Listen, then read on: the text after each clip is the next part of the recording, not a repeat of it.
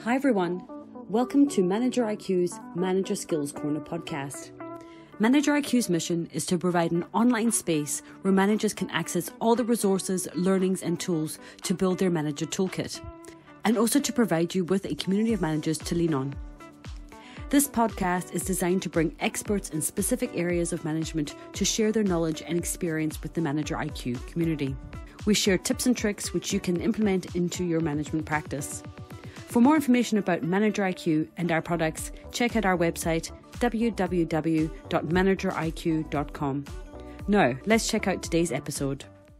Hi, everyone. Welcome back to another episode of Manager Skills Corner. So great to be back here with you. And today we are excited to have Michelle Keenan from Michelle Keenan Wellness. Um, we're here to discuss the very important topic of workplace well-being. Michelle is a workplace well-being strategist and is helping business owners look after their most valuable assets, which is themselves and their people. Michelle's had over 30 years experience in the health industry and has helped over 1,000 people with their health and well-being. That is just an amazing, thinking of all the impact that you've had out there, Michelle. It's so excited to have you here. Um, but you help your clients in multiple ways. Um, your services include one-on-one well-being coaching, online yoga and Pilates classes, and you also work with small to medium-sized businesses to create and implement their well-being strategies. So welcome here today, Michelle. How are you? I'm really well, and thank you for having me. Not a problem at all. Um, I'm so excited for this topic, um, but I thought it'd be quite good to start off, you know, to tell the listeners a little bit about yourself and what you know has brought you to being a well-being expert. Uh, sure. So the the short version is really that ever since I left school, and in fact even before that, I um, have been interested in health and well-being and activity and looking after ourselves. So one of my first jobs out of school was in a gym and it sort of has all progressed from there over the years. So uh, how I've ended up in the workplace well-being place uh, specifically is that when I was full time teaching yoga, Pilates, mindfulness, and had a studio, I also had been asked by a couple of different people I knew or people who knew people to come and do some mindfulness, some yoga, things like that for their staff. And that was kind of where that seed was planted. And one of the things I noticed about going in and doing a lunchtime class for the staff was kind of number one in the back of my mind was it's lunchtime and people have to give up their lunchtime. So while it's nice that the business is offering this, it's kind of, you can see why not everybody's going to be interested.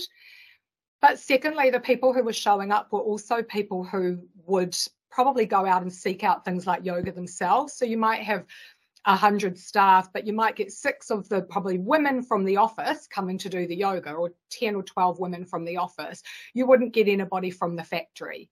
You didn't have um, many guys, or if any, coming. So, in terms of workplace well-being, I could kind of see the limitations of doing it that way. Although the people who did it sort of loved it and really felt it was helpful.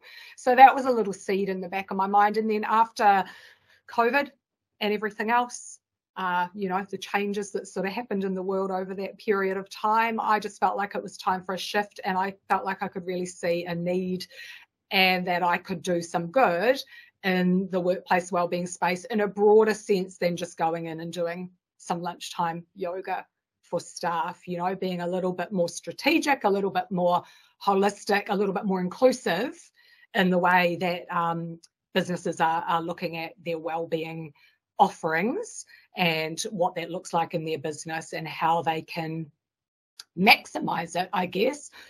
Excuse me, maximize the uptake and maximize the value and maximize the return, you know, by creating something, by being strategic about it rather than just ticking a box by doing ad hoc things here and there. Mm-hmm. And I'm not too sure if you felt the same, but um, in my LinkedIn feeds, there's all these things more recently around, you know, well-being is not just about. I think there was one with a whole bunch of pizza boxes this week, you know, and it's not just about, hey, um, you know, build resilience by giving people pizza. You know, it's about actually, you know, strategically looking at well, what are your well-being practices? How are your roles set up? What is the, you know, the um, workloads of your people? And so, like you're saying, being that more strategic around work workplace well-being rather than just having band-aids is you know is is a much better way of looking at it for organizations and for the individuals in them it is and you know what you just said there what's good for the individuals is good for the business right mm-hmm. because if you've got happy healthy people who are feeling supported who are feeling understood who are feeling appreciated and not just like they're replaceable and nobody gives a crap about them really mm-hmm. aren't those the people you want working in your business yeah. Does that not make sense that those people are going to be more enthusiastic? They're going to be more, they're going to enjoy their job more. So they're going to be more creative. They're going to be better problem solvers. They're going to be better communicators with other people on their team and with your clients. So, yeah, that strategy comes into it. Uh, where yeah the box ticking whether it's something that actually does maybe make a difference to individuals like say the yoga classes or the mindfulness which is all well and good but certainly a bowl of free fruit in the lunch in the lunchroom and a lunchtime yoga class once a week is not really a well-being strategy. It's not really a well-being program for your business. You know it is a box ticking exercise. And if you've got free fruit in the lunchroom and a lunchtime yoga class but your people are working 60 hour weeks there's a disconnect there when you start talking about, oh, well, we're doing something for workplace well-being. You know? Yeah, yeah. And I guess for our listeners, uh, do we want to maybe start off with a little bit of a definition of, you know, what do we mean by workplace hmm. well-being, and that can set the scene for the rest of the conversation? Sure. So well-being the quote that I like, or the definition that I like, is from the Mental Health Foundation of New Zealand, and it's sort of short and to the point, and I feel like it really sums it up. Uh, and I'm going to read it so I don't get it wrong. Well-being means we have the tools, support, and environments that we need to be who we are and to build and sustain lives worth living. And I really love that definition because I think what some of those well-being initiatives that we were just saying, like lunchtime yoga, for example, that's not addressing the environment. You're giving people some tools but what about support? What about great leadership? What about the environment? What about the workplace culture? So, if we look at well-being in the context of the workplace, I look at four key areas which I think are really important, which is policy. How can you perhaps be a leader rather than a follower instead of just doing the bare minimum for things like whether it's parental leave, whether it's sick leave, whatever where are your policies? How do they stack up? Even things like how much you pay people, right? Because financial well-being or financial stress is a huge contributor to people's lack of, of well-being or um, stress levels. So what about your policies? What is your culture? And again, culture is not, you know, a coffee machine. Culture is not beers after work on a Friday. A culture is going to arise in your business whether you're intentional about it or not. So be intentional about what kind of culture you want to create in your business. So policies, culture, leadership. Obviously, you know the importance of good managers, right? You you know you've built mm. your whole business around it. So uh, and just before we started recording, we were talking about how everybody usually has that one manager in their past that they really think really fondly mm. of and that had a really big influence on them. And so, how can you support the leaders in your business? How, what sort of training, support, coaching are they getting to build their leadership skills? Because sometimes people end up in a leadership position. Maybe they got promoted from, from being at that level.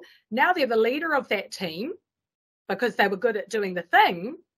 But leadership skills are a whole set of different skills, right? Mm-hmm. I mean, you can know how to do maths, but teaching maths is different than doing the maths and knowing how, how to do it yourself. It's the same with everything. Being good at a role doesn't mean that you're equipped to lead a team of people doing that role. Mm-hmm. Mm-hmm. So, looking at your leadership, looking at how you support them, how you grow your leaders, uh, and then opportunities. So, that's where perhaps those uh, that training comes in for people in your business as individuals. Are we looking at those? Tools like, you know, let's do some resilience. Let's talk to them about stress management, but also opportunities within the business. What are their goals in their career and how are you supporting them and coaching them and training them and allowing them the opportunity to grow whether it's industry specific or whether it's those more soft skills and that general personal growth. So mm. those are those four key areas policy, leadership, culture, and opportunities within that workplace that contribute to workplace well-being, I believe. Yeah, oh, I love all that. I definitely love that definition, and I think that I might have to um, write it down on a post-it note and put it, you know, on the side of my um, desk because I think it's um, certainly a different thought. Like you say, it's not just about you know physical health. It's not just about mm-hmm. Um, eating well, you know, which is some of the things that we do tend to have a look at. You know, having good mindfulness techniques, but it's about the, you know the tools, the support, the environment, and I think you know from a management perspective, if we're thinking about our people and saying, are they enabled in the sense, do they have the right tools? Do they feel supported? Are they in a safe environment, be it physically or mentally, whatever it might be? Um, you're, you're having a good, you're making a good step forward of creating an environment that is actually safe and people feel well. Um, and then having it supported holistically, like you say, by your four steps, um, you know, sounds like a great place, you know, to work. I, sign me up. Mm. I'll be there. Yeah. Let's. I, I, and I think again we touched on this before we started recording, Alexis. But I think the other tide is turning. I think more businesses are seeing seeing the value, but seeing their responsibility rather mm-hmm. You know that old school way of going you leave your problems at the door when when you're at work you're there to work mm. and nobody wants nobody cares about your personal life. And the reality is we're all emotional beings. We experience emotions all day. And it's it's unreasonable and just unrealistic to expect someone you know if someone just had to have their 20 year old cat put down the night before or if someone just found out that their dad has dementia, or if someone mm. just had a big argument with their partner right before they walked out the door, or whatever, there's no off switch for that kind of thing. And so people might come into work on different days feeling up, down, in between. They might experience a range of stuff during the day. And I'm not saying that we need to I mean, you know, we're all adults. We all can manage our behaviours. So I'm not saying we all need to come into work or should be expected. Businesses shouldn't be expected to that people can come in and be a total prima donna all day. Mm-hmm. But there's a middle ground there, right? You know, what if we, if you're a manager and one of your team comes in to work and and you know you can see, or if they rang you and took the day off because of personal stuff, and then they come in the next day actually checking in with them and saying, hey, you know, how are you today? Are you okay to be back at work? Is there anything you wanted to talk about? Obviously, you don't have to share with me, but if you want to, I'm here. Um, and, you know, if, if you need more support around whatever's going on, mm. that's part of part of my role is to to support you, you know. So um, just know that that you can talk to me about it if you want to. And I mm. think if we encourage more of that and again equip our managers for the, for that real leadership that is going to benefit everybody mm. if that person who is experiencing something going on in their life comes in and is met with that rather than just kind of expected to be 100% on Nobody actually gives a crap why you took a, a personal day yesterday. Nobody's commenting or they're all studiously ignoring the fact that your eyes are red because you've been hmm. crying. Mm. You know, we're all we're. I think I started with we all have emotions. There's no getting around it. Yeah. And if we can work with it rather than trying to ignore it, that's where that real culture change is going to happen. Mm. And again, people who are supported, who feel appreciated, who actually feel that people care, they're actually going to be the people you want working in your business. Mm, mm. They are going to, you're going to get a team of people who get on with each other, who understand each other, who work together better, who understand each other's kind of strengths and weaknesses, because we all have both, right? We're all sort of, you know, better in certain situations than in others. And yeah, I just think that the businesses that are recognizing that are the ones that are getting ahead, the ones that are not just waiting to be told that they have to do some of this Yeah. stuff. And the other ones are the ones that are having a revolving door of staff and they're wondering why, wondering why nobody wants to work there. You know, and you can that that that sort of um cliche of, you know, older people going, Oh, nobody wants to work anymore. It's like no, people just aren't prepared to put up with being treated like shit, to be honest. Mhm. And they don't have to because there are workplaces that are recognizing that caring for their people is not only the right thing to do, but it's actually good for business. We're excited to announce that Manager IQ is now created a new manager community called the Manager Mentor Hub. This is a place where managers can come to master their craft, get access to a supportive community, and share their knowledge and experience. When you join this community, you will have the ability to undertake a management self review, set your goals, get access to monthly masterclasses where the topics are based off the community goals, requests, and other general community chatter. There is a weekly live office hours to ask and workshop any of your management questions that you might have. And of course, there's also the community itself where you can ask each other questions and get support from each other. So why don't you come along and check us out? More information can be seen at www.manageriq.com. See you there.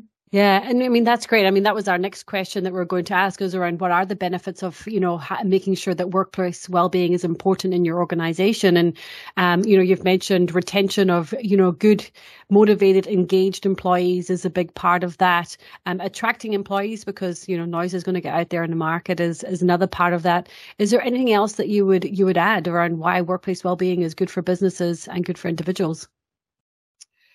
Yeah, and I think we've sort of really covered it, right? Yeah, just for, for individuals, it's something they're going to be looking for because we spend Mm. usually more than 40 hours when you factor in the, you know, getting there and staying late and some, you know, you're there at lunchtime and whatever. We spend such a large portion of our lives at work. Mhm. If it's getting you down, that has such a huge impact. And again, well-being, you know, as we've just said, is more to the fore. It's more talked about. Mental health is so much more, uh, Mm. so much more a, a topic that's on the table.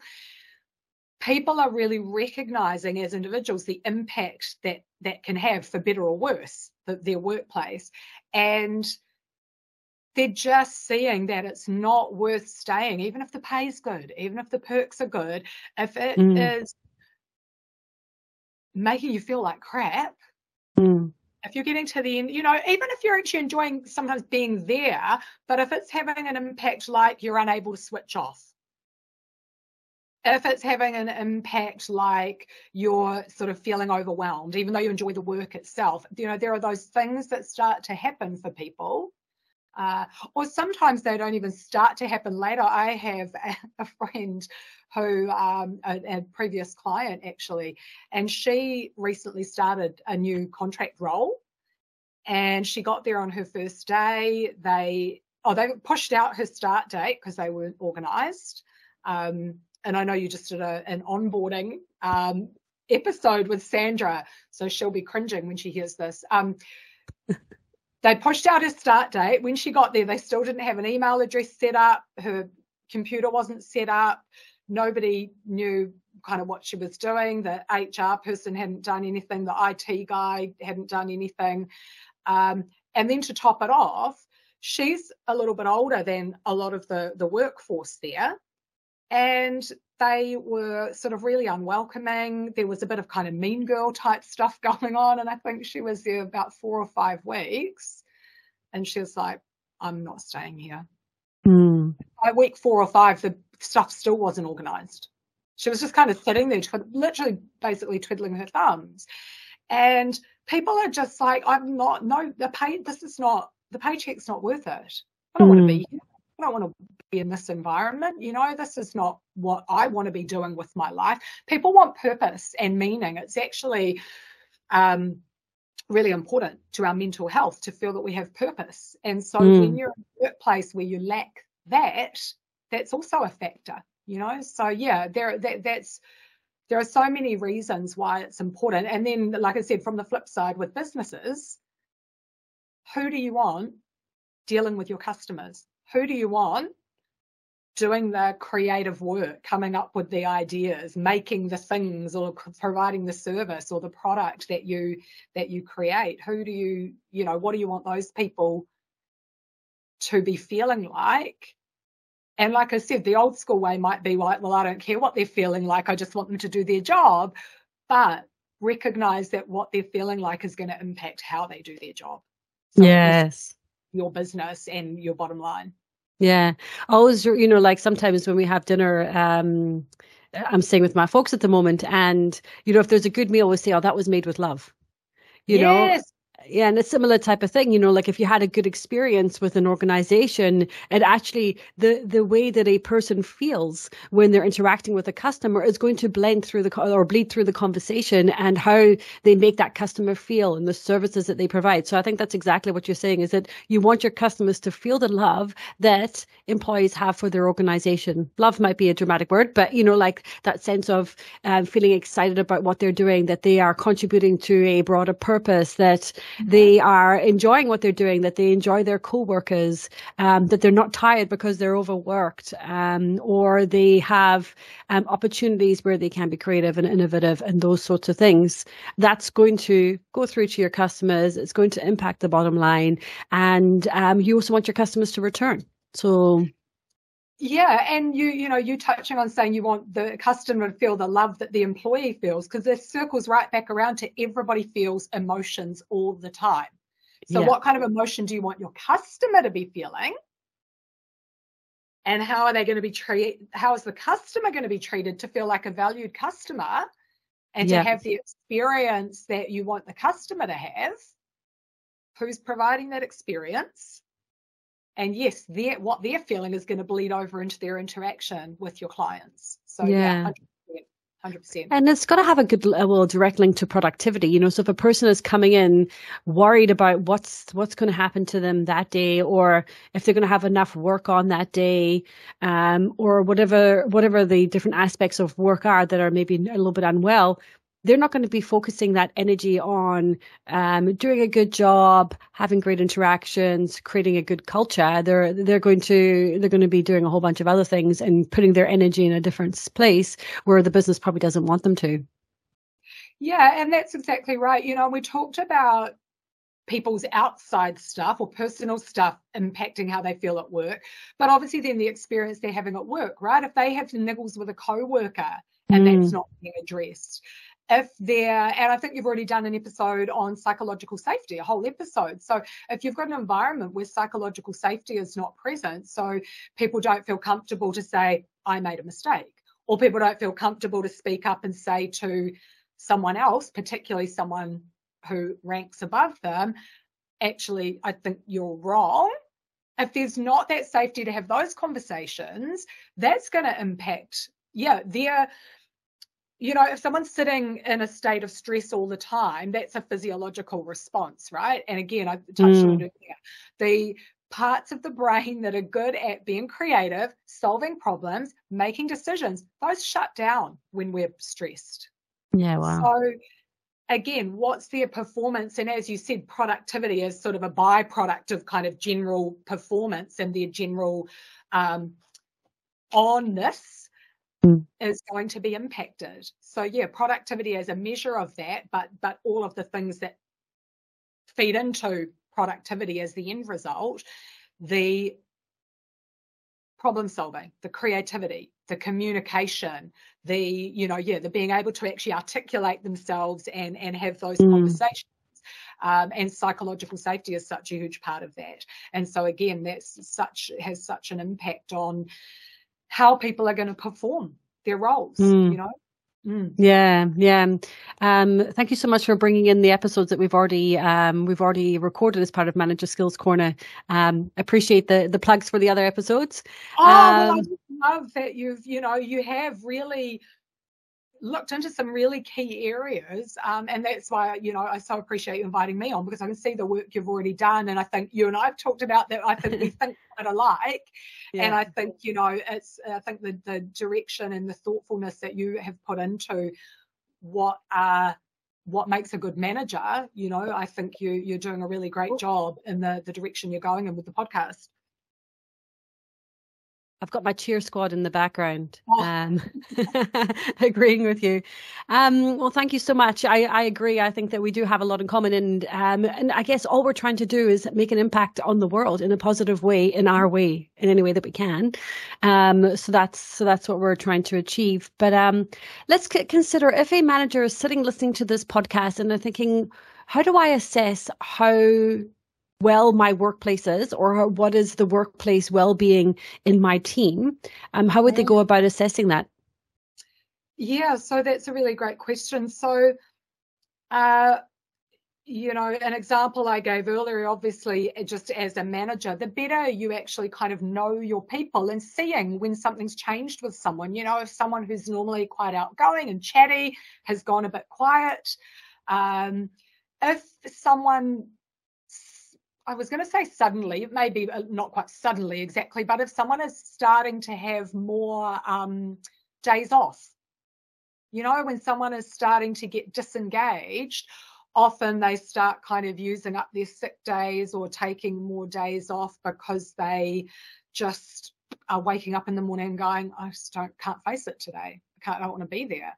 Um, obviously they might also be taking sick days because there's something physically happening with them. So, you know, again, just having those conversations. And I think creating that environment of psychological safety and being also, I think, vulnerable to share yourself and not feeling that you have to, you know, that a manager has to be sort of know everything, never show weakness. You know, mm. again, we're all human. And I think if we, the more we have those conversations, uh, the more that you actually get to know your people. And that doesn't mean you're not being professional, and that doesn't mean that you can't have the hard conversations when needed about their work performance, for example. But I think, you know, being starting to create that environment of having regular check ins with your team. Um, and again, if we, you know, bring that back around to sort of policy and culture, make it an actual documented thing. Once a week, we all have our check in as a group once a week or once a fortnight or once a month. I have a one on one with each team member, and it's not just talking about their performance. It's is there hmm. anything else? Is there anything going on with you? Is there anything you need to unload or that I can support you with? Uh, so, again, creating that environment, I think, in the first instance, is going to enable you to see when something changes, which is going to be, be a sign of of what's going on with with your people. Uh, but there you know and there are also kind of tools that you can use. And you know I, i've said more than once i'd love to not have to have a job because businesses mm. embed well-being in their day-to-day operations. So managers can learn to be better facilitators. Managers can learn to use, you know, there are some great tools out there that sort of gamify the process of having conversations uh, and using those those types of tools and games and you know mm. things that actually enable people to sort of get to know each other better to be a bit more vulnerable to find out what makes makes each other tick and as a manager supporting people then in the way they want to be supported. You know, we talked before we started recording a little bit about psychometric profiling, and you know, some people love all the details and all the instructions and they want to make sure they're following it to the letter. Other people just want to be told the thing and then they want to go and get on with it with minimal interference from anybody else. And so, mm. learning to manage your people in a way that's right for them and getting to know them on that deeper level again means that you will have a much quicker insight into when things are going on for them you know and they'll be much mm. more likely to confide in you and to not just be like oh god well i don't want to tell anyone because you know then they're gonna you know i don't want to tell anyone that i'm struggling and maybe i'm starting to feel mm. burnt out i want to tell them that i'm having relationship problems because it's not work related and they probably don't care but if you you know you don't have to it's not that they have to unload everything onto you, but just look, I'm having some stuff going on in my personal life, and yeah, I'm feeling a little bit um, not quite myself. I just feel a little bit scattered, you know. And the, then then the manager can, like I said, they can say, "Is there anything I can do to support you?"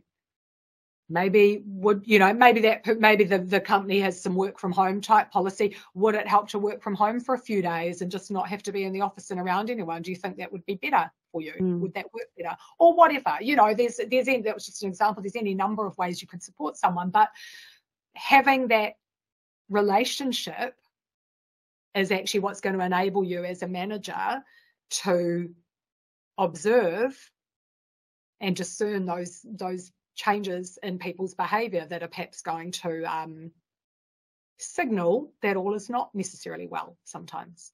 Yeah, exactly right. So if you're looking at the people within your team and you're thinking, okay, well, you know, on a general sense, um, you know, how well is this this individual, this team member? There are some. What you're saying there is there are some triggers that might help you understand when there is something that's changed. But in order to understand the triggers, you have to understand your people. And so getting to know your people is a good foundation to then how you're able to assess and then support them in the way that they want to be supported um, because you understand them, you've built trust and you're able to to support them in the right way. So that's a, a great foundation and it's a foundation to lots of things, getting to know your people. Um, so that's that's fantastic. You you're able to do that, then you're able to understand, okay, well, you know, maybe they're a bit quieter today or they have they seem a bit distracted or um they look disheveled, whatever it might be. You know, there's something going on for them. So then you do, you are able to then, um, lead into a conversation that's going to help. So I like that, you know, part of the support when you talk about the definition, the tools, the support in the environment. Okay. So, well, that's a key part of support. So mm-hmm. then what are the things within the environment that are going to help those individuals? And then, like you say, what are the policies that you can lean in on and, and, um, you know, what are the work from home things like those sorts of things? Or is it tools? So is it training? Is it, um, EAP, whatever it might be. Um, that's why I like the definition so much because it, can you can actually go back to it and think, okay, well, these are the three areas that I can work on. How, what are the ones that are going to help this individual at this point in time, or more broadly, how is it going to help the team? Yes, yes, and I think uh, the other part about getting to know your people and building trust, which is the word, uh, word that you used in there, which is such a great word. The other thing about building that trust and also you showing vulnerability and then people being vulnerable with you, that's probably also going to open up the door for people to be more open with you about perhaps their career aspirations, right? And where they might see themselves going in the future. So that leads to kind of an even greater relationship where you can then support them and provide training, direction, mentorship, uh, whatever to help them grow and then they're, they're going to love working there even more right? Because they've, they've got these kind of opportunities arising. But they might have been a little bit nervous to say oh well actually you know one day i want your job or one day i want to you know. They might not have felt they felt that they wanted to say those types of things. It might not be your job that they're after. But you know they might have kind of been holding those dreams close like we all do. Because when we say them out loud we're like oh people think i'm stupid or oh, you know, that feels that's so far off. I'm not going to tell anybody about that. You know, who am I to think I can get there? But if you've got that trust and that vulnerability and you build that relationship, those types of conversations start to be had. And so you can support your people to really flourish uh, in even more ways. And, you know, isn't that a great thing for your business? Yeah, absolutely. Absolutely.